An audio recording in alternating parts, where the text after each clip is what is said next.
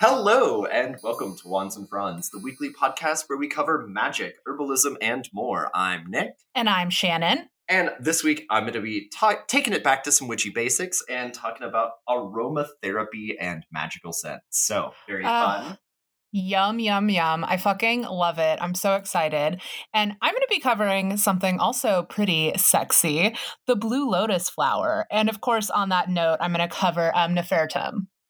Which uh, I so we're kind of doing like the lotus sode right now. So just to just to kind of clue everyone in, like we started with blue lotus, and then we were like, ooh, like smells, right? Yeah, delicious smells, especially because uh, Nefertum, who I'm going to be covering, the the Egyptian god, in addition to being, of course, like super associated with the blue lotus flower, is also a god of perfume and aromatherapy.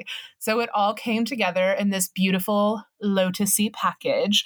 And I'm really excited to talk about blue lotus today because it really is like one of the it herbs right now. When I was at Wild Terra last week, I was talking with one of the herbalists there about it. And we were just laughing about how it seems like suddenly it's kind of showing up everywhere in herbalism. And I also did just recently buy some myself to use in my personal, like, magical and medicinal practices. So this was a fun topic to like dig into because sometimes I selfishly will use these episodes to also get ready for stuff I want to do on my own uh, research. Anyway, so uh, Nymphaea caerulea is also referred to as the sacred blue lily of the Nile, which is what we're talking about today, this blue lotus flower. And it has been revered by many ancient cultures and civilizations, from like ancient Egypt to the Greeks to Tibetans and more. So of course it makes sense that like we're still drawn to it in modern times. There's like something in the human lineage that has like been drawn to this flower for thousands of years. So coming from the lily family, blue lotus is a water lily. It grows in wild ponds and other bodies of water, and it blooms once a year for only three days. And I do need to say up top that despite its overwhelming presence in ancient Egypt, it's actually really difficult to find this flower still growing in the region today. And due to this and the unique, uh, the unique way in which the blue lotus grows, it can actually be fairly difficult to find ethical and reliable sources of this plant. So it's very, very, very important that if you are going to buy it, you source it ethically if you want to use it in your practice. So like, please, please, please get to know the sellers, the vendors you're working with, check in on where they're getting the blue lotus flower from, how they've acquired it. Um, you know, I just really want to make sure that we're we're being very clear that we don't want people to get unethically sourced blue lotus flower, because that's super shitty. But you still can find it in North Africa, and and people do cultivate it in, in a few different ways. So you can still get some that's been like grown by local herbalists. You just have to be extra careful. So on to talking about this like gorgeous lady. So the flowers of blue lotus are highly valued for their exquisite beauty, their intoxicating aroma, and their euphoria-inducing effects. I actually just sent Nick last night a picture of my dried blue lotus flowers, and they really are, I think, just gorgeous. It's like this deep indigo that verges on purple. It's, oh, yeah. It, and there, yeah. uh, it was funny uh, when you sent those, like, because, well, you know what I said, but uh, it was it's uh, it was our school colors. Yeah, purple and gold. Purple be bold, gold. Be bold. Oh my god. um, but yeah, so based on the fact that this literally grows in water, I'm not going to spend a whole lot of time on cultivating it yourself, since I assume most people aren't going to be doing that. Well, but Shannon, what if you live in like a a, a swit, you know, a chalet or like a, a castle with A, a water moat? You know, that would be something okay. ni- ni- nice for you if to plant. If you live in, in a moat. Chalet with a water moat and you have not sent Nick and I an invitation, um, now's the time. Uh, but if you do want to grow it, um, you you do want to start with getting good seeds, right? Because of there's a lot of hybridization in the lily family. So water lilies grown from seeds actually might not look like their parent plants. So you're going to want to start with like confirmed Nymphaea caerulea seeds um, or flowers if you're harvesting the seeds from the flowers. It's just super important that you get the right seeds. And there are a lot of super sketchy, like quote unquote, rare seed sellers online that are probably going to charge you an arm and a leg for like fucking grass seeds. So just do plenty of research, read reviews. If something feels like too good to be true as far as like buying rare seeds, it probably is. Like, buyer beware, the online seed market can be so sketchy. But say you do get your seeds, right? So to germinate them, you're going to fill a small container with garden soil, not potting medium, actual garden soil. Then you're going to spread the seeds across the top and cover it with a thin layer of fine sand. And then you're going to submerge the seeds in an aquarium or fishbowl. You're going to want to make sure you have just enough distilled water to submerge the seeds to a depth of like no more than three inches. And then provide warm light for the seeds and the growing seedlings. Um, they recommend a grow light placed about like eighteen to twenty-four inches above the seeds. And when the first leaves reach the water's surface, you're going to carefully take the seedling out, rinse the soil off, and then place them in containers that are half filled with bone meal and aquatic plant fertilizer, and then fill the containers to the top with garden soil, submerge in two to four inches of water, and replant the seedlings into a pond or a tub after about six months. So it's not like rocket science, but you do need a lot of water to grow these. So most of us who aren't homeowners or chalet owners aren't feasibly able to do this. Um, But again, y'all, our uh, our chalet residents with your moats, Nick and I would love to come stay, take care of your garden for a weekend, you know, hit us up. So in modern Western herbalism, though, blue lotus flower is considered a sedative, a febrifuge, an aphrodisiac, antidepressant, antioxidant, anticonvulsant, and anti-inflammatory herb that has like a particular affinity for the kidneys, the heart, and the nervous system.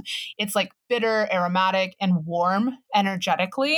So it really is like this amazing herb because the flowers are both sedative and stimulating. So they have this awesome ability to create like a relaxed, open sensation while also pleasantly energizing the body and the mind.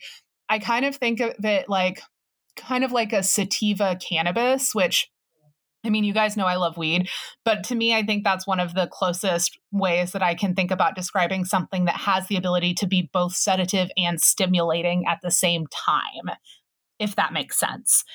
So there are two predominantly active constituents, the alkaloids, nuciferine and aporphine. So nuciferine acts as a dopamine receptor blocker, while aporphine functions as a dopamine agonist that activates the dopamine receptors.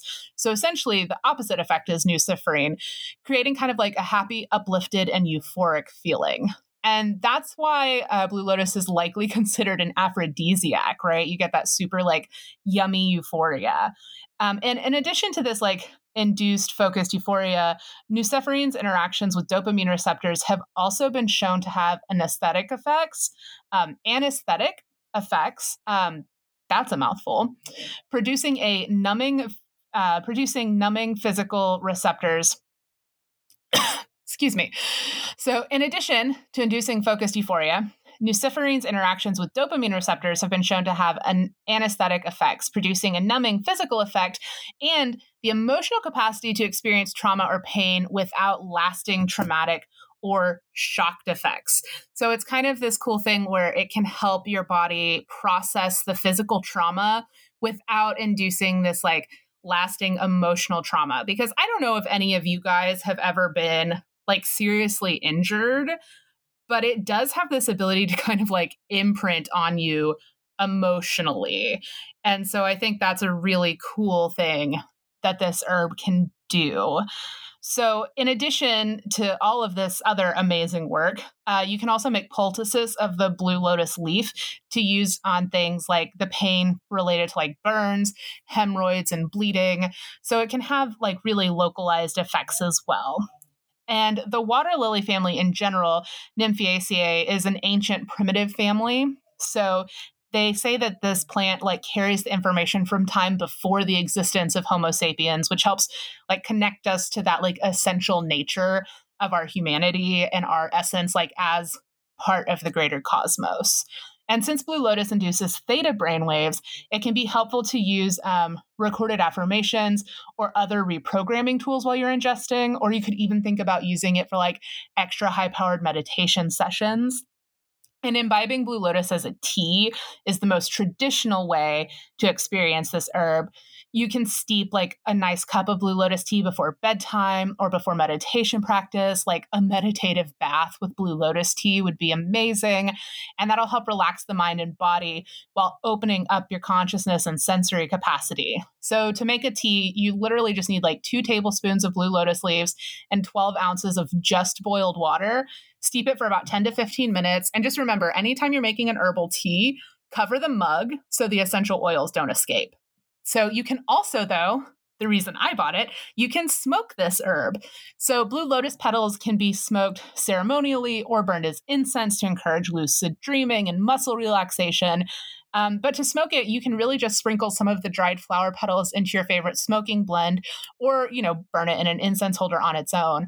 But as far as smoking blends, it's like you could, of course, add it to cannabis. I'm putting together my blend that I'm doing hopefully next weekend is a nice indica with some of this blue lotus flower. It's going to be sort of like a bedtime, super intense, hopefully lucid, dreamy smoke blend that I'm working on. Um, but even if you don't smoke cannabis, you can add it to other herbal blends like things like calendula or mullein, or my current favorite, yerba santa. I've actually smoked yerba santa a few times without cannabis in it because it helps uh, dry out your lungs. And as an asthmatic who also enjoys smoking, I'm prone to things like bronchitis, and smoking yerba santa has actually helped prevent me from getting that croupy cough. So pro tip for my fellow asthmatic smokers out there. So blue lotus flower, though, magically, this is a feminine plant associated with the moon. I don't feel like there are really any surprises there, especially with like the really intense cyclical nature of the plant. It's obviously associated with um, Nefertum, who I'll talk about in a bit, but you'll also see it associated with uh, Ra and Isis. And this is a plant that's great for magic related to like lock opening, protection, and rebirth. And it's said that anyone who breathes the scent of the lotus flower will be protected. So it's a great addition to incense blends, especially if you're planning on work related to like astral projecting, in my humble opinion. I think that would be a great herb for work around that. And the seeds and pods are said to be useful as antidotes to love spells. So, you know, if you feel like someone's cast a love spell your way and you're not interested, get you some seeds and pods. And any part of the lotus worn ensures blessings by the gods and good luck. As for this whole like lock opening thing, they say that if you put a root under your tongue and say "sign Argus" towards a locked door, it will open. Um, but I think you're probably better off using it to like open mental locks you have in your own mind. So specifically, I've been thinking on it, and I feel like this would be an amazing herb to work with for shadow work, since it is all about like rebirth and blooming out of that like dark primordial ooze. I feel like that's such good like shadow work energy, like finding the beauty in the darkness and like connection and remembering that it's all a cycle and this is all part of your being. Well, I was um, I was also thinking like it's funny that I, I you know I, spoiler alert, but you're already listening to the episode that we had Scorpio as our tarot scope this week as well, because they are so heavily associated with like death and rebirth. But also, like, I feel like Scorpios have to deal with a lot of trauma. And, you know, just kind of like unlocking trauma is something that we talk a lot about in therapy. Uh, oh, yeah. I mean, you want to talk about our entire generation with Pluto and Scorpio. Right. So the I, fucking trauma generation. the, the, the trauma generation.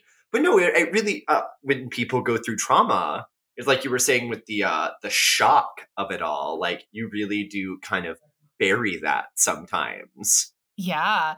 And it's it's cool, too, because there's just so much in here. Like the Lotus Ode is so much about rebirth, too, because Nefertum has like really intense ties to like the cycle of the sun and rebirth, which we'll talk about in a little while. Um, but it really definitely harkens back to that episode, Nick, where you covered Egyptian sun worship. And I'll plug it again, but if you haven't listened to it, it was a really fun episode. It, it was, um, it was really like really, gosh, I, can you believe we've almost been doing this for a year?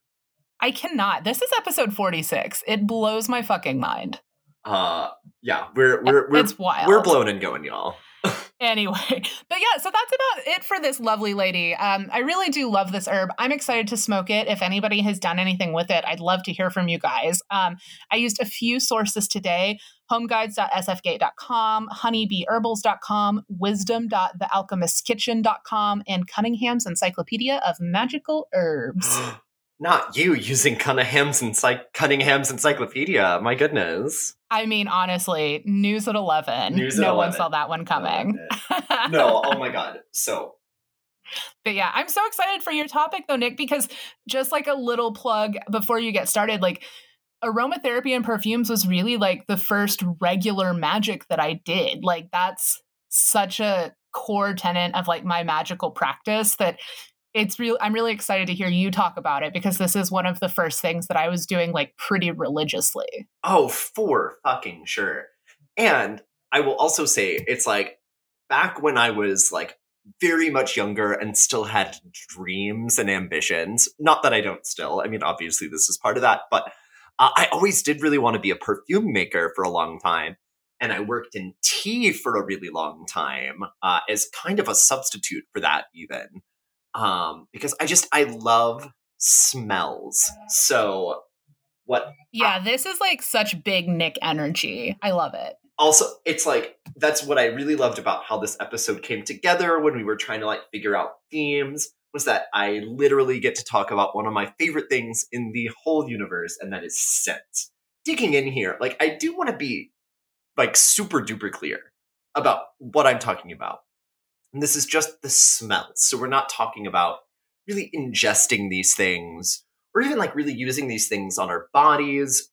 And really what I'm talking about too is like separate from the magic that you're doing. Uh, I, I'm kind of talking about like just the smells and like how I think they associate to different kinds of magic and like different magical practices. And also, you know, it's like smells are such a personal thing.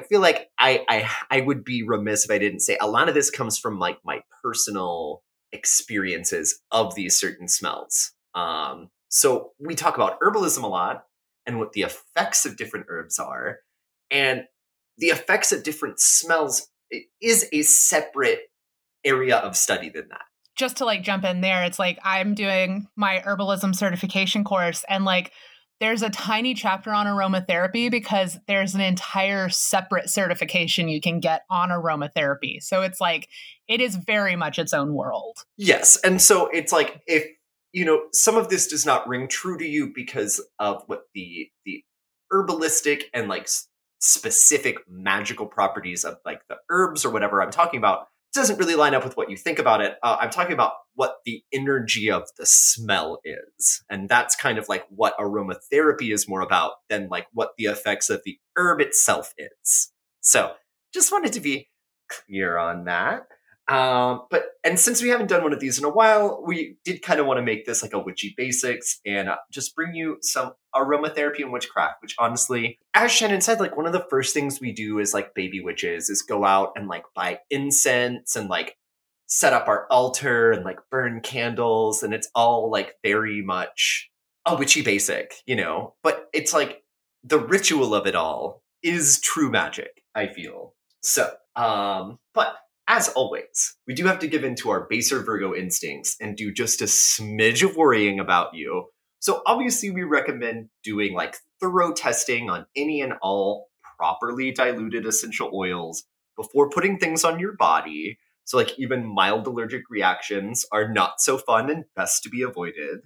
And so speaking of which, a good place to start here is obviously going to be something we've covered time and time again, which is that a neutral carrier oil should always be used when using undiluted essential oils. So grapeseed, which you can get uh, at the grocery store, almond and jojoba also being top contenders because they're used so widely and are so widely available for cosmetics. Um, but you can also use them for a bit of aromatherapy uh, with your essential oils.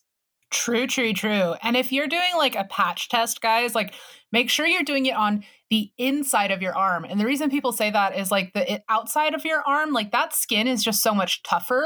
So if you're doing like patch testing, you want to do it somewhere that has like slightly thinner skin, because if you test on like, you know, the fucking like leathery, sun-worn outside of your arm, you're most likely not going to have an effect, but God forbid you put it somewhere a little bit more delicate, you know. So inside of the arm, if you have to do patch testing.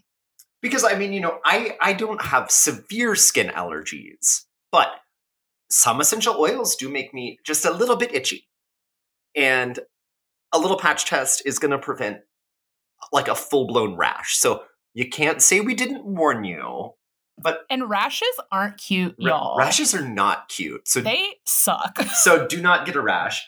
Uh, but that warning isn't so serious here. Like, we're mostly talking about scents and, like, scenting your spaces when we're talking about aromatherapy. I mean, I do like a dab of, like, a little diluted uh, lemongrass, uh, but that's me. You know, that's what I would use for aromatherapy, especially out in public. But uh, so here's a fun little side fact also. Um, and this is something that I have seen online in a couple places. I, I have one of those wax warmers that you're supposed to buy the little cubes for, right? And I never can remember to buy the fucking cubes.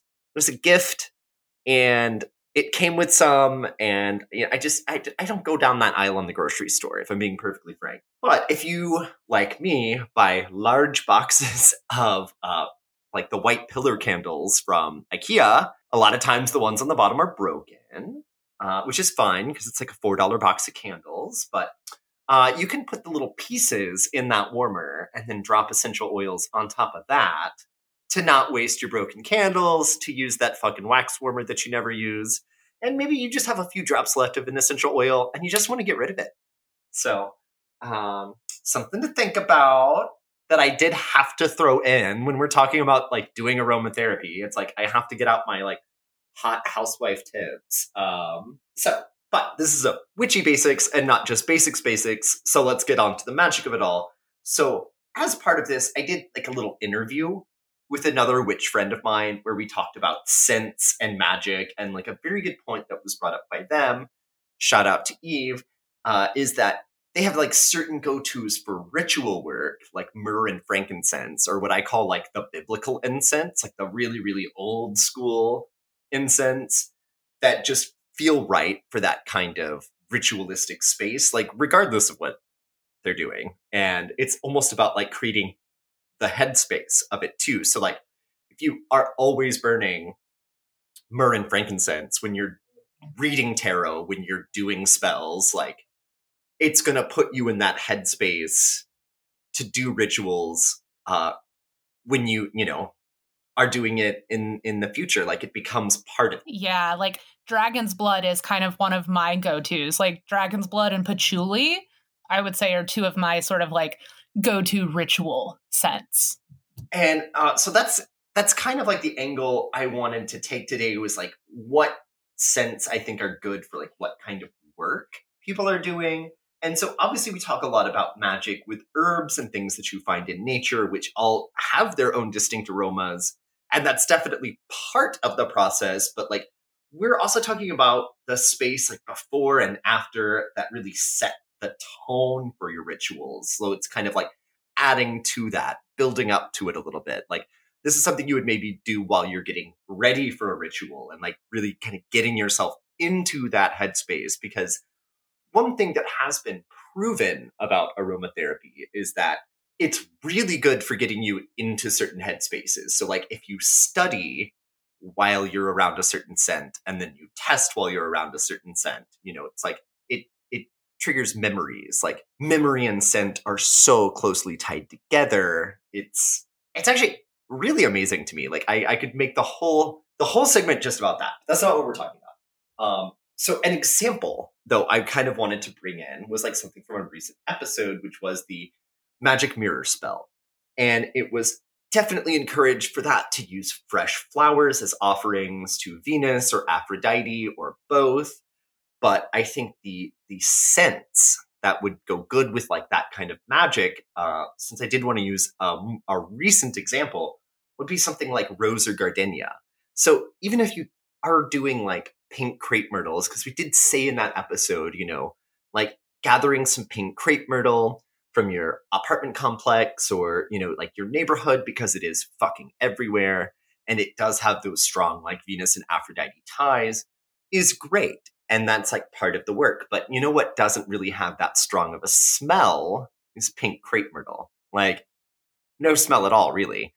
Pick up a big handful of it. It just kind of smells like nothing. So if you're thinking of smells you could bring in to invoke that kind of like Venusian, Aphroditean energy. Like, I'm thinking like floral, like rose and gardenia. Because I feel like rose and gardenia are kind of kind of floral, but still sexy. If that makes sense. Like, I don't find jasmine very sexy. Uh, I, no, I I get what you mean by that. I, I think florals aren't all inherently sexy, for sure. Right. Because uh, I feel like jasmine almost has like me- like a medicinal kind of tone to it. S- something about jasmine, and I don't know why, but for me, something about jasmine just smells almost like childlike. For some reason, to me, I have that personal association with I with it when I smell it. Right. But I also think, you know, kind of leading into uh, what I was talking about earlier, I feel like the full plant of rose has such huge Venus energy. And like, maybe that's where the association comes in, like, my mind, where it's like, roses look very Venusian. So like the smell of rose to me is like very much like love and sex and like, you know, like sprinkling rose petals on a bed on your anniversary, like that kind of vibe has huge Venus energy. Uh, so why would why and this why wouldn't the smell of it also kind of like invoke those same like feelings? Uh, so, but also, you know, it's just like it's just like to add like an extra level of setting the scene. So like if you're setting up your altar to like look a certain way, you're having like certain colors, certain items from nature, like certain ritual items, certain candles, certain candle holders, like whatever you've got in your like alterscape, so to speak. It's like the smell is going to add to that, was kind of the idea I was thinking here. So like, anywho, which brings me to another very floral aroma, and that is jasmine. So like I, I was saying, like rose and gardenia, it's also good to use while doing love magic, but jasmine also has strong associations with the moon. Interestingly enough, and you know, I I always am interested. I, you talked about it when you talked about doing a moon garden, Shannon, was that you pick jasmine at night. That's when the scent is strongest. Yeah. And, you know, now that I'm thinking about it, I think the reason for me it reminds me of like childhood is probably because I knew people that had jasmine when I was growing up. It is really interesting. I'm sorry, I was just thinking about how that connection got forged in my brain. I know. I think that's the interesting thing about scents and like, the idea of aromatherapy is kind of activating those memories. Like, because scent is so closely associated with memory, not only are you creating those connections when you use a certain scent for a certain thing, you're also calling on all the memories that you already have from it. Yeah, and, and those those parts of your brain are right next to each other, which is why like scent and memory is so close. It's because literally in our brains we have evolved with those next door to each other. Right. It's but it's it's it's absolutely crazy and mind-boggling to me, like how you can form these strong associations. But I would also say, you know, it's like you have those connections in your brain. So if you were going to do a spell that involved children, you know, like let's say you were doing like a blessing for your nieces and nephews, because I know you have nieces and nephews, right? And it was something involving children, perhaps, you know, like maybe you would have a, a little jasmine aromatherapy session to remind you of your own childhood. And that would be something that would be super specific to you. So I think that's something that people should keep in mind, is that scents are so specific to you. I could tell you all day what I think, but at the end of the day, when we're talking about scents and like their magical qualities, it does have to tie into your own interpretation of the scents. Yeah, it's like it's a good thing to have like a little list of maybe in your grimoire. It's like your personal scent associations. Which is something I do kind of cover later on, is that you should definitely be paying attention, because there is a lot of unexplored science here. But I, well, I'll talk about that later on, because we're talking about jasmine. So jasmine's good for doing love magic, but it's also got those very strong lunar associations, and is also therefore strongly associated with like psychic abilities and divination and things involving like having a clear head And so one sort of anecdotal thing I would throw in here is that I drink jasmine tea a lot. And when I have my little cup of jasmine tea in the middle of a stressful workday, like it really does clear my head. And I think anyone can benefit in any situation from having a clear mind, you know, and it's like you're not really getting that peaceful little moment of just empty head, no thoughts, just enjoying the smell of the jasmine if you're just having a cup of plain green tea. So to me, I think it really is good for that. Like it does clear the mind and you do just enjoy it. Like it, you know, it's nice. Like, it, yeah, it, it makes you happy. It makes you happy. I don't know what to tell you. Like, It does clear your it does clear your mind though. And so like if I was going to do studying or, you know, do some journaling or some writing and I really just needed to like clear the background noise, like I might have a cup of jasmine tea sitting next to me already and I might just lean into it and just take a big old whiff, you know.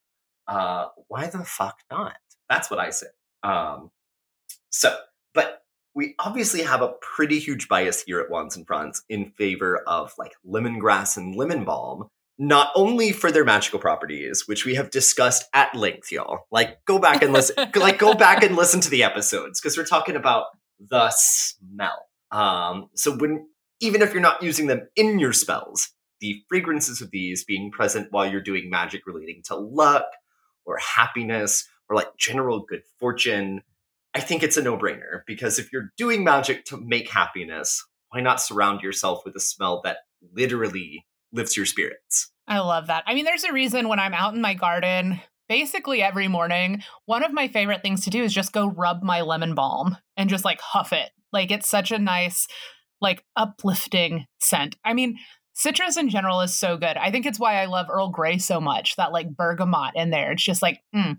Yum. Oh my gosh, yes. It's, speaking of teas, like I honestly feel like a lot of the things we use to scent teas, like rose being one of them, I even talk about like sleepy time teas later on, but it's like just the smells that we use for teas are very much like aromatherapy smells because it's like with jasmine tea, you get a little bit of added sort of like bitter floralness to the taste. But what really comes out is the smell in a jasmine tea. And it's like that, it's it's for the smell. Oh, yeah. And that's how I would say, too. It's like, we're not bougie people and we definitely are like, do what works for you. But if you have the ability to maybe splurge and get the nicer, like loose leaf teas, you will notice a very big difference, especially with the scents that you experience. Oh, and if you can get like the jasmine green that's got like the whole bud jasmine flowers in it.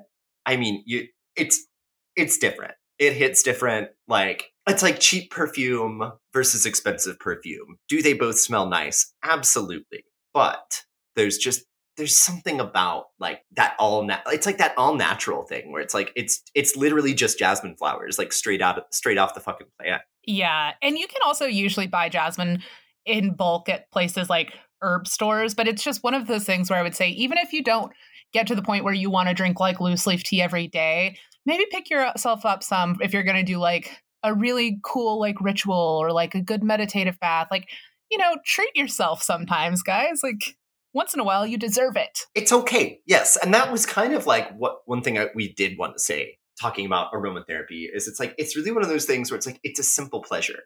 You should treat yourself to simple pleasures in life. Like don't, you know, don't Virgo yourself out of getting yourself something nice. You know, it's like essential oils go on sale all the time.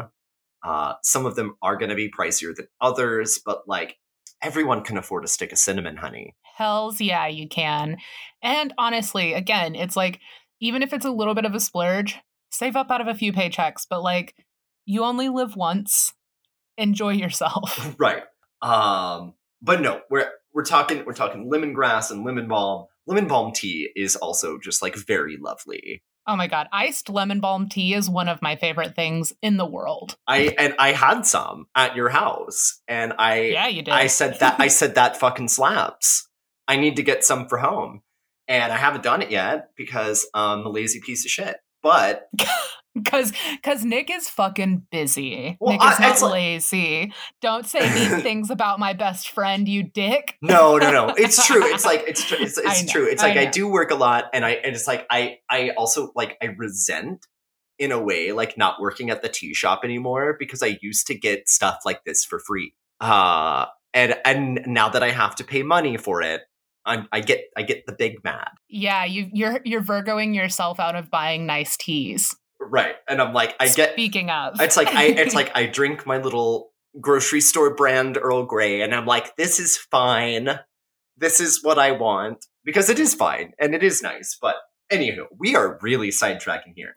That's true. Sorry. uh, no, it's fine. It's one of those days, y'all. Like, yeah, I mean, you're listening to this Truly. Friday and uh, have a happy Friday, but this is a Tuesday afternoon and we are, we are just in the thick of it here. So, uh, But I'll, but I was going to say, like, lemongrass and lemon balm are scents that I use a lot personally because I do find them to be very effective for what they claim to do, which is giving you a bit of a mood boost. So, for an example, like if I have to go out in public or do something stressful, I do like to put a little dab of my lemongrass essential oil on the inside of my shirt.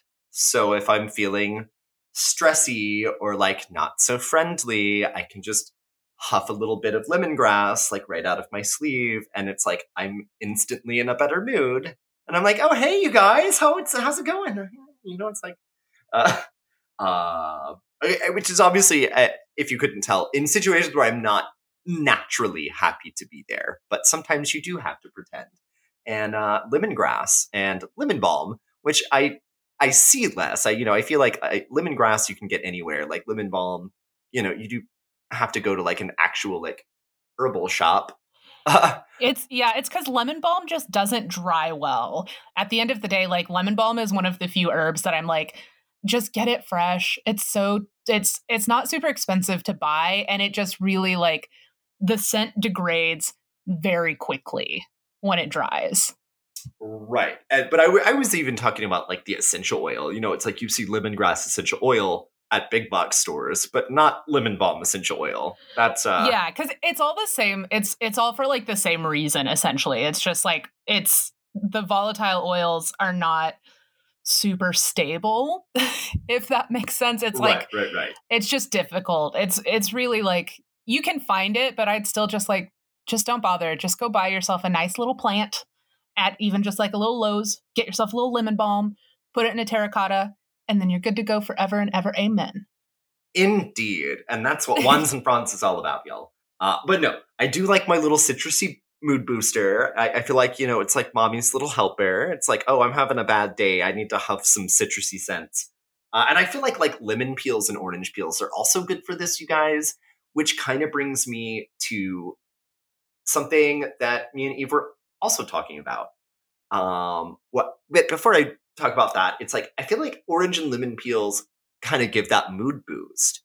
But I also, I feel like cleansing and cleaning vibes with like true citruses specifically. I feel like bergamot is kind of over there on its own in like that happy lemon balm, lemongrass world, but like straight up orange, like, and like especially straight up lemon, I feel like is for like cleaning, like cleansing energy, but also it makes me happy. Like, so I would say it's kind of one of those, it like straddles the line. I was just going to say on the lemon note, like also if you have a lemon tree, like I do, just the leaves too are so nice because they, they have that smell. So it's like you can use them for those same like purifying things too, even outside of the actual fruit. It's like just the leaves of a lemon tree are like dope. Oh, love that. Hot tip. Can't really grow lemons in Texas, so did not know that. Um, but that was but that was leading me into talking about lemons and oranges and like especially lemon and orange peels, which we all know, you know, it's like you end up with a lot of peel left over when you eat an orange. So me and Eve were talking, and I did ask you about this as well, where it's like uh, maybe this is just like an old Southern lady thing, but like my mom used to do this shit all the time. She would do a stovetop potpourri, and she would take like orange peels from oranges that we had eaten, Um, or even if they, if like the oranges had gotten a little soft and like we weren't going to eat them, she would just peel them and then boil the peels. You guys, you boil them and then your whole house smells like oranges, and you could throw vanilla in there. You could throw a cinnamon stick in there. You could throw a clove or a star anise in there, but it's like you do it on the stove and you basically just put it on a simmer on the back burner.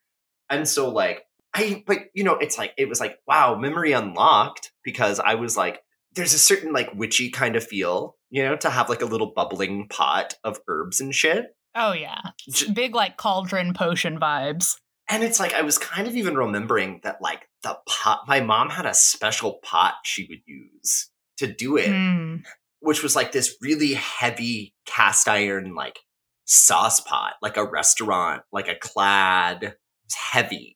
And she she said because it would like hit one temperature and then stay that temperature, so it would really like hold a low simmer. Uh, oh, I love that. Uh, but it was like, so this is something I did kind of want to like go on. Like I wrote this rabbit trail in because I'm like, this is kind of one of those things where it's like essential oils are fucking pricey, but if if you're buying a bag of little cuties at the grocery store, you know, just to have as a little snack or whatever, and you're you're ending up with a little bowl of, of orange peels at the end.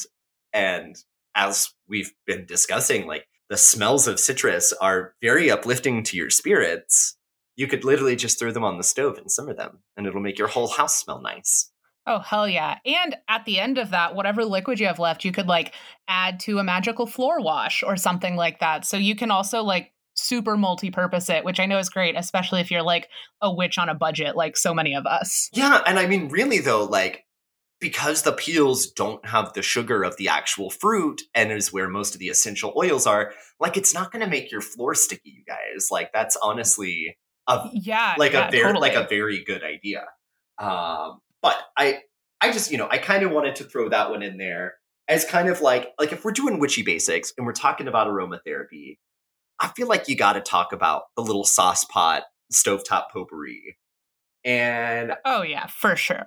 But that brings me to my next scent. Now that you now that you guys know about the little stovetop potpourri, like a classic scent for these, and one of my number one home fragrances is cinnamon. And it is tis the season, um, bitches. And like it, it it is that fucking season when they're selling the cinnamon brooms at the grocery store, and y'all better believe as soon as I see one, I'm going to buy it. Always. Same. I always fucking buy a cinnamon broom. Like, as soon as I see one in a Trader Joe's, snapping that shit up. Exactly. And maybe a few of those little decorative pumpkins that you can eat for good measure. Um, but, so cinnamon has this, like, spicy, earthy, warming scent. That, to me, is, like, warm hearth energy, which is why I love my house to smell like cinnamon. Like, magically, cinnamon shows up a lot in like home protection spells and spells to promote higher vibrations and harmony in your home, and also healing energy, which I think is what makes it so very nice in a hot toddy when you've got a cold going on. But I feel like it's also very grounding energy. So I feel like this is like a perfect thing to have going when you're doing any ma- magic related to your home and family. So like, and hear me out on this one, you guys. I feel like the scent of cinnamon is good to use when you're around your family or like having your family over, because it's the scent equivalent of having like either a fire in the fireplace or having like a pie baking in the oven. And it has that like very strong power of like bringing people together and promoting harmony. And I feel like it's like just such like a warm, cozy feeling that you get from the smell of cinnamon. It's like a it's like a nice sweater. Yeah, it's very cozy, it, for sure. I feel like it's very cozy. And, where, and so it's like, just to kind of make a contrast, I feel like clove has like similar magical connections and like memories of like smells tied to it, you know, like mulled wine, hot cider, also has like that clovey kind of, kind of taste and smell to it. But I feel like it has more of a fiery element than cinnamon. Like, I know they are both associated with fire, but I feel like cinnamon is like literally tree bark. So it can't help but be like a little, gra- a little more grounding, a little more chilled out, whereas clove is just like spicy, spicy. Yeah, clove is like a punch to the face. But I do have a recipe that I made for Nana last time I was home for like dark chocolate, orange, clove macarons. Oh, that's, that are that sounds, the bomb dot com. That sounds divine. But uh, so I was thinking like clove as a smell kind of has more of like a party festive atmosphere, where cinnamon is like everyone sitting around, enjoying a movie and some snacks together. Clove is like a holiday party. Yeah, I love that. And just a, I'm going to just throw it in here. I know I've mentioned this before, but just a reminder that clove essential oils are very, very, very, very, very irritating to the skin. So be very careful with this one if you end up using an essential oil of it. Oh, and I was definitely talking about like, I was still talking about stovetop potpourri and like getting the cloves out of your baking spice cabinet. So yes, very good point from Shannon. Clove essential oil Uh, is irritating to the skin and also uh, numbing to like open wounds. Yeah, it can be um, it can be a very useful friend, but also very damaging. And I think I, I definitely for cloves especially would always suggest just going with the herb anyway, just because like you do have to be so careful with the essential oil on like clove and cinnamon. Both of those essential oils can be a little bit more temperamental and irritating. So I think they're both just like great herbs to like stick with the whole herbs in your cabinet unless there's a specific reason you need the oils. Indeed. But uh, I was th- I was saying that magically, though, clove has those ties to like friendship magic, which I think is very, very much coming into like what the vibes of the smell are, where I was like, clove is like a holiday party, you know, where it, it just makes me think of mulled wine. Like, I, yeah, I get that. I can totally see that. Um, and I, I guess maybe, maybe that's one of those things that's just like stuck in my head where I'm like, clove is the party drug of the baking spices. I love that. Clove is the party drug of the baking spices. I want that on a t-shirt. I, I you know what? We should get that on a t-shirt. Uh, let us know if y'all want a clove is the party drug of baking spices t-shirt. Uh, maybe we'll order a few. Um, right, maybe that'll be our first merch. uh, but, okay, so also in the baking spices family is star anise, which is said to increase psychic awareness. So I think, you know, it would be a good scent to use for, like, tarot or rune readings. Or even, like, I personally think if you were going to do, like, a tea leaf reading with black tea, throwing a star anise in with your tea, which is like a very, almost like a simple chai, would be yum, delicious. It's also, star anise is like really good for your lungs. So if you end up with one of those like fall or winter colds, adding that to like your back burner potpourri or a tea can also like help open up your airways, which is like another like added bonus that you can enjoy of the aromatherapy there. Oh, for sure. But we, but also it's like, I feel like star anise is sh- like, like it should be primed for a comeback because I feel like cinnamon is a star and clove is like ubiquitous. And it's like, you always see star anise in recipes. Like, where is the love? Where is the love? Right. Where is the love out there for star anise? It needs more. My favorite, like, I, I know we're rabbit trailing today, forgive me, but my, one of my favorite teas when my, um, when my allergic asthma is acting up is slippery elm and star anise seeds boiled together for like thirty minutes, and drinking that always makes me feel better. But it also is like the smell of it is just like, oh, so good. But we, we but we, but we love it. We love it here at Wands and Fronds. That's where the love is, you guys. That's where the love for star anise is. It's just us. It's here. It's here at the place where we recognize that clove is the party drug, the spice of your baking spices. uh, but okay, so which brings me to what I feel is like another important category of witches' scents. Uh, so kind of like departing from stuff that's just like in your cabinet, probably. Uh, that's your evergreen scents. Uh, so, so these are going to be, like, to me, your purification scents.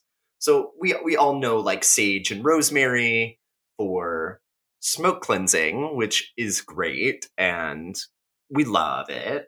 But to me, I feel like your your pines, your cedars, your junipers, like strong piney smells like that are like like energetic bleach. Like, we'll just straight up, like, clear the energy out of a room. Oh, yeah. And juniper berries are so easy to find. I'm just, like, thinking about things I want to add into that stovetop potpourri. Juniper berries could be clutch right there, I think. And, you know, there's a bunch of juniper cedar trees very close to my house that when they drop those berries, those berries are going to go in a stovetop potpourri. So. Oh, fuck yeah, they are.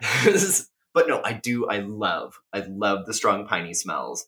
I personally feel like they do, like I said, they're like energetic bleach. So it's like, that's kind of just banishment. Like if you're doing magic for banishing, if you're doing an energy cleansing, if you just need to clear your own head, it's like those piney scents. And this is kind of one of those where it's like, keep in mind your allergies. You don't want to burn a bunch of cedar incense. If you're allergic to cedar, don't torture yourself. But if you don't have that predilection towards getting stuffy around evergreen things, I feel like it really does. It's like bleach, you know, it's and it's strong. So, yeah, yeah, you're totally right. They're like, it's intense. Those those energies right there. So like proceed with caution, of course, but I personally love it. I also like, as far as like purification and like self-purification goes, like I like a pine-scented soap. That is such Nick energy, and I love it. Like I used to love the pine tar soap, and like, you know, I still will get stuff like that from time to time, especially in the fall and winter. I feel like there is something like so purifying about just like the smell of that like piney resin that I, I I really, you know, it's like one of those where it's like, I can't tell you why, but it's it's so cleansing. It just smells clean. It, we talked about it on one of our cleansing episodes. It really does. It it really does. So it's like, I feel like the strong, I, but okay, so I feel like thyme and rosemary fall into this category of smells too. I feel like the smell of thyme has that very clean smell. Yeah, I think it's like the lemoniness of the thyme, especially. Like, it does have that, like, freshly mopped floors vibe to it in a good way. So I, but I feel like the, the like, clean aura of these smells, like, lends itself to, like I said, self-purification and, like, rituals involving banishing. I feel like these would be good for a cord cutting, you know, where it's like you're cleaning all the old shit out of your life. Uh... Ooh, I love the combo of something like a rosemary and thyme and like a clove for a cord cutting, like getting that like fire and cleansing, like, mm, yes. It's like, kill it, kill it with fire. Yeah, kill it with fucking fire. And I feel like, kind of moving on here, we couldn't do this segment in this episode with Blue Lotus being the star, without talking about what most witches probably are actually using aromatherapy for, which is sleepy time. So we do love to talk about sleep sachets here at Wands Woohoo! And Fronds. Uh, but, uh, and that that's your cue to take a drink, because we did finally mention it. Um, but aside from like the magic of the herbs themselves in a sleep sachet, there's also the magic of aromatherapy at play in these simple spells, with things like lavender and chamomile oftentimes taking starring roles. You're obviously getting a nice hit of the smell with these as well. If you're sleeping with a bag of lavender under your pillow, that's lavender aromatherapy, hun. You got other shit in there to affect your dreams and maybe induce lucid dreaming, et cetera, et cetera. But even aside from all of that, you're doing some lavender aromatherapy. Yeah. And I have to say my favorite, like, this is a basic bitch, like, household hack is I use wool dryer balls, and I always put lavender essential oil drops on the wool, lav- like on the wool dryer balls when I'm drying my sheets. So my sheets always just smell like lavender. And sometimes I'll add like a little bit of patchouli or maybe like eucalyptus in the winter, but like, you can definitely scent your bedding with those wool dryer balls. And it is like, ugh, so good. Oh, I mean, yeah, it's like lavender in bed sheets is is really a no-brainer, you guys. Like, come on now. But I, I kind of didn't want to, like, focus too much on lavender because I feel like, you know, kind of getting outside the box a little bit, I feel like sweeter smells like vanilla and, like, a little bit of amber are also good for, like, aroma-based sleep aids and have kind of, like, a sweet dreams kind of vibe. energetically speaking. I um, love that. I also, for like sleepy time, I personally, I like plain coconut incense, which is something I found at the head shop. Because, you know, you go to the head shop and they have a million different scents of incense. Um, and it's like my my little stony self was like, ooh, coconut. And I was like, it's it's it's very mild, which I like for sleepy time. It's like you don't want to be kept up by this by a loud ass smell. Yeah, this probably isn't the place for like clove. No, not it's like it's like you're gonna stay up all night with with your clove incense. So um, but I also, I, I think, like, dragon's blood incense, to me, has that kind of, like, sweet, kind of resiny smell to it, which to me kind of makes me sleepy. Yeah, I personally like kind of that, like, earthy type scent for sleep, which is why I do love lavender. I mean, I use eucalyptus in the winter just for, like, the lung help, but, like, I love things like rosemary and dragon's blood and lavender and patchouli, those things that kind of smell a little bit like dirt. That's one of my favorite ways to like sleep personally. Those are good sleep scents for me. Yeah. And I, but I, you know, it's kind of like, you wouldn't want to use lemon. You wouldn't want to use like a, yeah, yeah. a peppermint scent. Because like, oh my goodness. I had this, I forget what it was. It was something to do with the cats, but it was like peppermint scented. And was it like an anti-scratch spray? I think it was. Yeah. Yeah. Yeah. And yeah, I, I like literally the smell of peppermint. I could not go to sleep with the smell of peppermint in my room. I was like, get this shit out of here. Yeah, it's so invigorating. It's like, it's too, I'm too energized right now. It's too minty in here. It's too minty fresh. I cannot sleep. Uh, but okay, kind of, I also feel like like your sweeter and quieter florals also play nicely here. Like, jasmine, which we talked about before, I feel like kind of has this, it's like it clears your mind, but it doesn't have that invigorating quality. So I feel like I could do jasmine at bedtime. I also, maybe this is like a personal association, but like I used to have a friend whose patio had all this wisteria growing by it. And like we would be there at night after work and like the smell of the wisteria would make me so sleepy. And I don't know. Mm, it's, or, I love that. And like honeysuckle too, like sweet nighttime yeah. honeysuckle.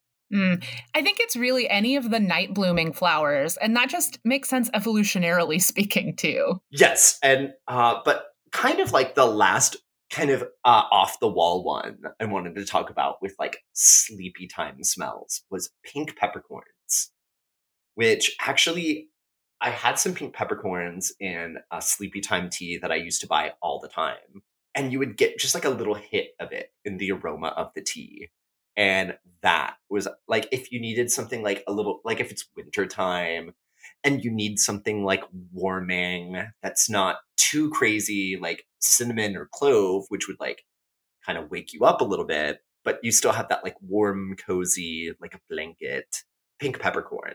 All the way. Mm, I love that. That like little warming, fuzzy goodness. Yes. That's so good. I I would have never thought of that. That's like, but now I have to, because I definitely have pink peppercorns in my kitchen. Oh yeah. And I think, you know, like as an addition to a nighttime tea, like pink peppercorn all the way. Give it a go. Oh yeah. I'm definitely adding some pink peppercorn to my skullcap tea tonight. So, uh, you know, I think also it's like the mildest peppercorn. You know, it's like black peppercorn or like green peppercorn would be just a little too much with like a chamomile or like a rose hip, but like a pink peppercorn plays nicely with everyone. So finishing off, I think also tying into what made me want to talk about this as a witchy basic is that sort of people in the mundane world on like the normie side of things kind of make fun of aromatherapy as like woo-woo shit. But also, like every realtor does the trick of putting cookies in the oven during an open house. And car companies spend millions, if not billions of do- dollars formulating brand-specific scents.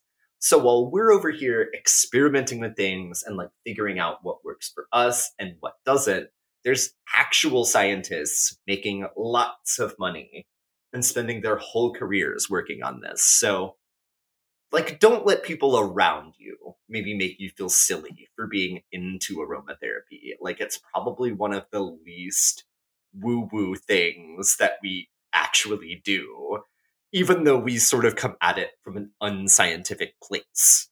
Yeah, uh, fuck those people. There's no room in your life for those people. But I mean, you know, they, they literally have spent millions of dollars formulating Cadillac scent was the example I was going to use here. Yeah, totally. It's like you get in a Cadillac. It's it has a specific smell. It smells like a Cadillac. Like, they put the shit into the car to make it smell like that on purpose. But, you know, but aromatherapy is woo-woo shit. So, you know, let people think what they're going to think. But I also, a point I wanted to make here is that because we do what we do and we are who we are, we get a lot of passive aromatherapy. So, like, we might as well lean into it. And like Shannon was saying earlier, maybe have a section of your journal where you're like keeping track of how certain scents make you feel, because a huge part of our brain is devoted to processing this information. And it is going to be so specific to you.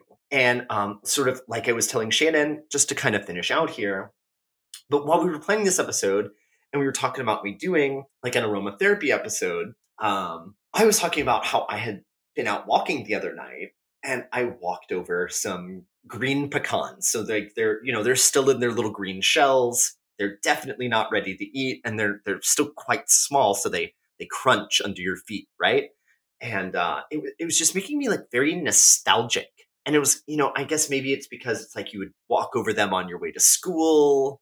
Maybe it's like a back to school kind of thing, um, since it is also back to school season. But it, like, it really just, it taking in the moment and like taking in the smell is something that I think maybe working in a tea shop made me so aware of, like, taking the time to just enjoy smelling something.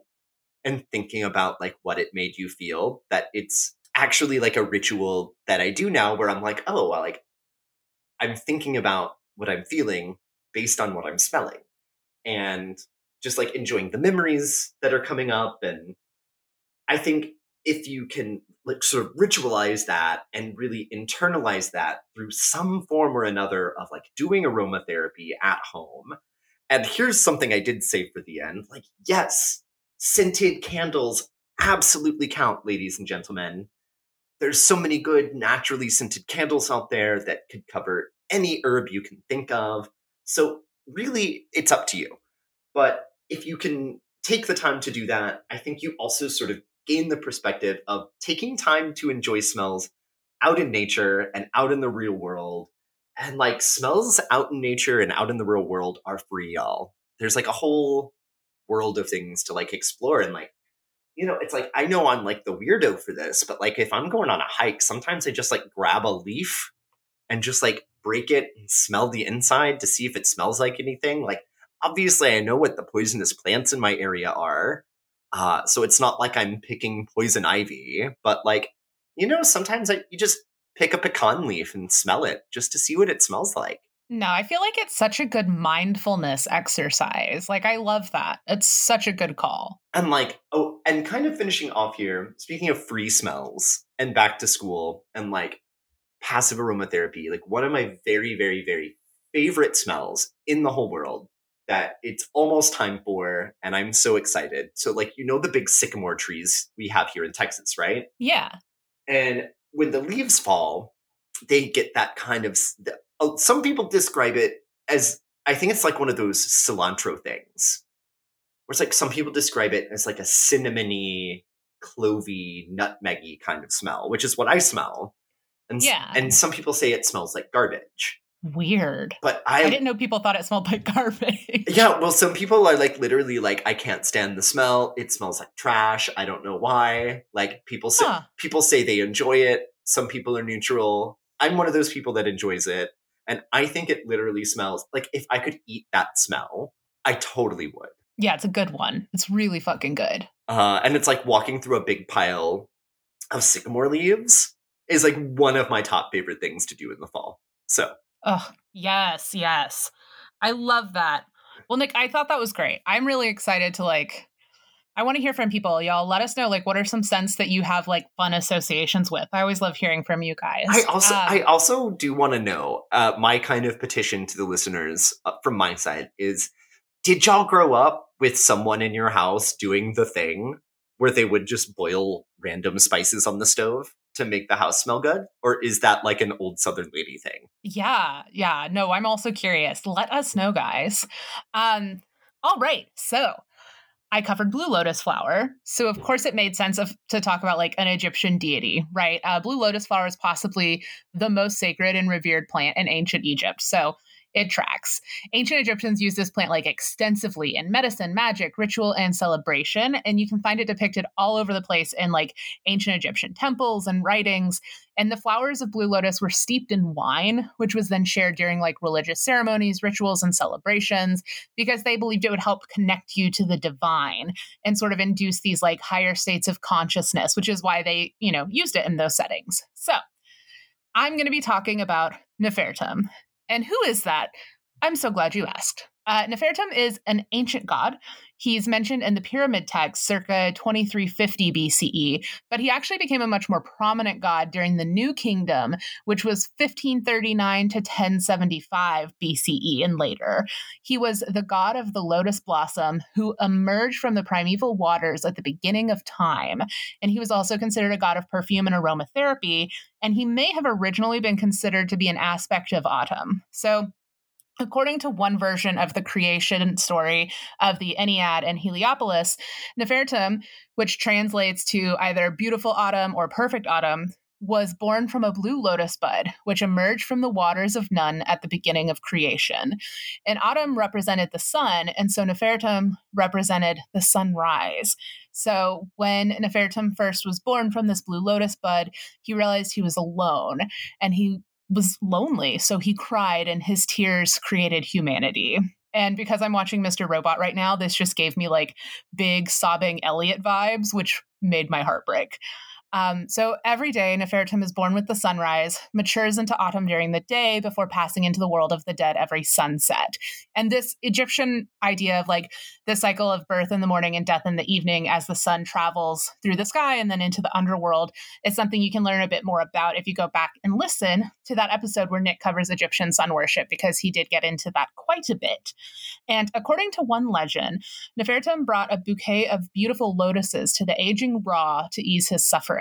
And this is where we get a really cool line in the Egyptian Book of the Dead that reads, "Rise like Nefertum from the lotus to the nostrils of Ra and come forth upon the horizon each day." Ugh, it's like such a good mantra for rebirth. So Nefertum was linked to both the scent of the lotus flower and to its medicinal properties. So like getting into that aromatherapy area of things, because he's also associated with a number of the Egyptians' like favorite flowers like rose, geranium, and cornflower. And that's where we get the ties between like him and perfume and aromatherapy, because he really was like the archetypal aromatherapist. Nefertum is linked to rebirth, both like as a personification of the newborn sun, but also as the patron of a lot of the necessary ingredients of the mummification process, interestingly enough. And he's normally depicted as a beautiful young man wearing a lotus headdress, sometimes standing on the back of the lion. Um, the, the headdress that you'll see him wearing has like two plumes, and he has two necklace counterpoises, which are symbols of fertility. And he's also known as he who is beautiful and water lily of the sun. And he was held in great affection with ancient Egyptians. And they even like carried small statuettes of him as like good luck charms or protective amulets. So if you want to honor Nefertum, offerings of blue lotus, any part of the plant, are obviously quite appropriate. And I think he'd be a good one to call on when you're doing work with like the lotus as well. So if you're doing like a meditation or shadow work, you could honor him and perhaps ask for his protection and his blessing. And you could also take direction from Egyptians themselves and carry a statuette of him. But if you're going to do that, please purchase it from an actual Egyptian, not some white Etsy witch. Appreciation, not appropriation. You dig?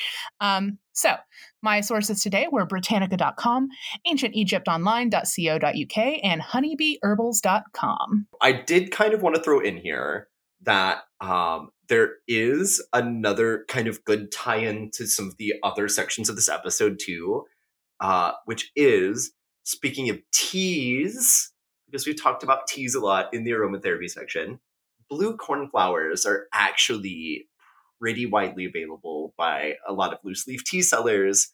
Um, so since Nefertum has a strong tie with not only the blue lotus, which is the very obvious one, uh, blue cornflower is actually surprisingly easy to get, y'all, and very tasty. Totally, totally. All right. So we had this sort of blue lotus themed episode.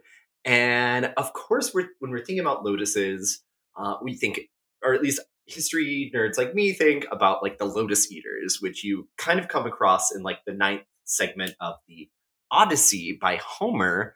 And basically, you know, if you know the story of the Odyssey, you know that Odysseus and his crew are trying to get back from the Trojan War and shenanigans ensue.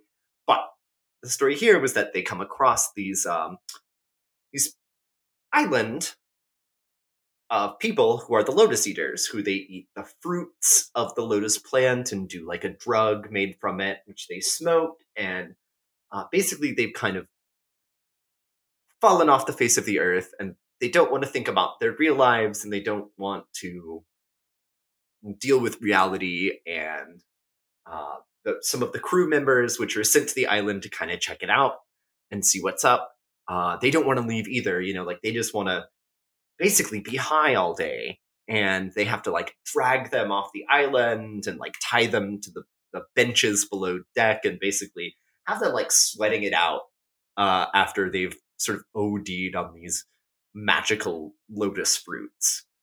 And, uh, you know, that kind of got us thinking about a, a good, you know, just kind of got the juices flowing for we what we thought would be a good Q W P for the week, which is uh, kind of to do with Blue Lotus, which is great for going to sleep. And that's sort of that, you you know, you shouldn't be using herbalism solely to get high. Like even Shannon was talking about smoking Blue Lotus with some indica weed. And, you know, that's all well and good. But I think there, you know, as someone who grew up in like the Arrowhead generation and has seen people, you know, like going to the E R because they ate too many morning glory seeds, uh, you know, just kind of going overboard in the pursuit of getting high, even going so far as to like do maybe sketchy things from the, the internet, uh, which is, you know, like, you know, like, obviously you can drink tea made out of blue lotus, you can smoke blue lotus, but, you know, you you, do, you don't want to go into these things solely with the intention of getting fucked up because, you know, you can overdose on these things, even though they're they're natural and safe.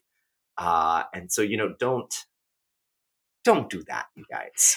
Yeah, like a reminder that arsenic is also natural. Yeah, exactly. So it's like, well, it's like I was saying with the morning glory seeds, you know, it's like for every person out there that has like successfully had like a good trip off of morning glory seeds, there's like a bunch of people that have just ended up puking in their backyard. And that's never fun for anyone. It's not. So, you know, like obviously these things are fun and, but you don't want to be the Lotus Eaters about it. You know, it's like, that's really not the point of doing witchcraft in general. And, you know, it's like you shouldn't be using herbalism solely for the purpose of getting high. Um, you know, that's how you end up uh, with like a multi-day stomach ache from drinking how many cloves of nutmeg? You know? God. Hashtag don't be a Lotus Eater. Don't be a Lotus Eater, y'all. So that kind of brings us very close to the bitter end here. And kind of speaking of like rebirth and death and all of those fun things that we've talked about today, I drew Scorpio for the tarot scope. So um I get, you know, I guess it's not it's it's sort of mixed news for you guys is is kind of how I would put it. So uh, I drew reversed strength for the Scorpio B Bs out there, and things may feel very wonky for you right now for all you uh Scorpio babes out there. And really kind of the answer here with the reverse strength card is very simple. Like, you guys need to take the time and be kind to yourself for the energies in your life to find balance again. So this might be a good time to take an actual weekend off and maybe stop focusing so much on things that are not your problem or are literally out of your control. And if you can do the work and exercise a little self-care, you can pull one of your miraculous Scorpio rebirths and, and get your groove back. And, uh, you know, that's, I think, what we would both want to see coming from you guys in the coming week is uh, maybe just take it easy. Stop making other people's problems your own. That could be what's throwing your your energy out of balance. But the real the, the real answer here is that you do need to take some time for you. Maybe do some aromatherapy. Oh, I love that. Aromatherapy, I think, would be perfect here. Right, right, right. But really, you know, it's like you need to you need to get centered. Like that's really what reverse strength is all about. Like you are you're you're you're off balance. You are you know, you're strong. Like you have your inner strength to rely on, but you are out of balance right now. So, you know, you get time to find your center again, Scorpio, and uh, get your groove back. So it's almost your time. You're getting close. Yeah. But so you guys, if y'all do want to invite us to your Blue Lotus moated chalet, uh, you can send us a personal email at wandsandfronspod at gmail dot com. Conveniently enough, you guys, that is also the app for our Instagram page at wandsandfronspod. Uh, and we do answer our fan mail uh, on Instagram all the time. So if you want to write in, if you want to send us an invitation to your moated castle, um, if you want to tell us about your your grandma's recipe for stove pot, stovetop potpourri, uh, or really anything related to that, let us know your personal sense too, because I think that's one of those things where it's like I want, I would love to just like hear even what the people we're like normally in contact with, uh, like what you guys's sense are. So so hit yeah, us so hit yeah. us up, and then if you are listening out there, uh, you know, give us a like, give us a subscribe. If you're listening on Apple Podcasts, give us a review. It'd be nice. It'd be nice to hear from you. Even just a few words could go a long way towards uh, getting us getting us some love. So, because we love y'all, and we want you to, to smell nice. We do want you guys to smell nice, and I bet you do. So, uh, but what do we say to all the nice-smelling bitches out there? Mm, to all your delicious-smelling bitches out there, blessed be, bitches. Blessed be, you smelly bitches. Goodbye. Bye now.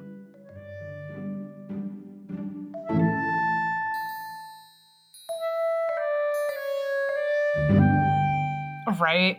I just, like, lit one of my dragon's blood incense, oh. and I'm drinking some tea, and I'm trying not to scream internally, but, you know, we'll see how that goes.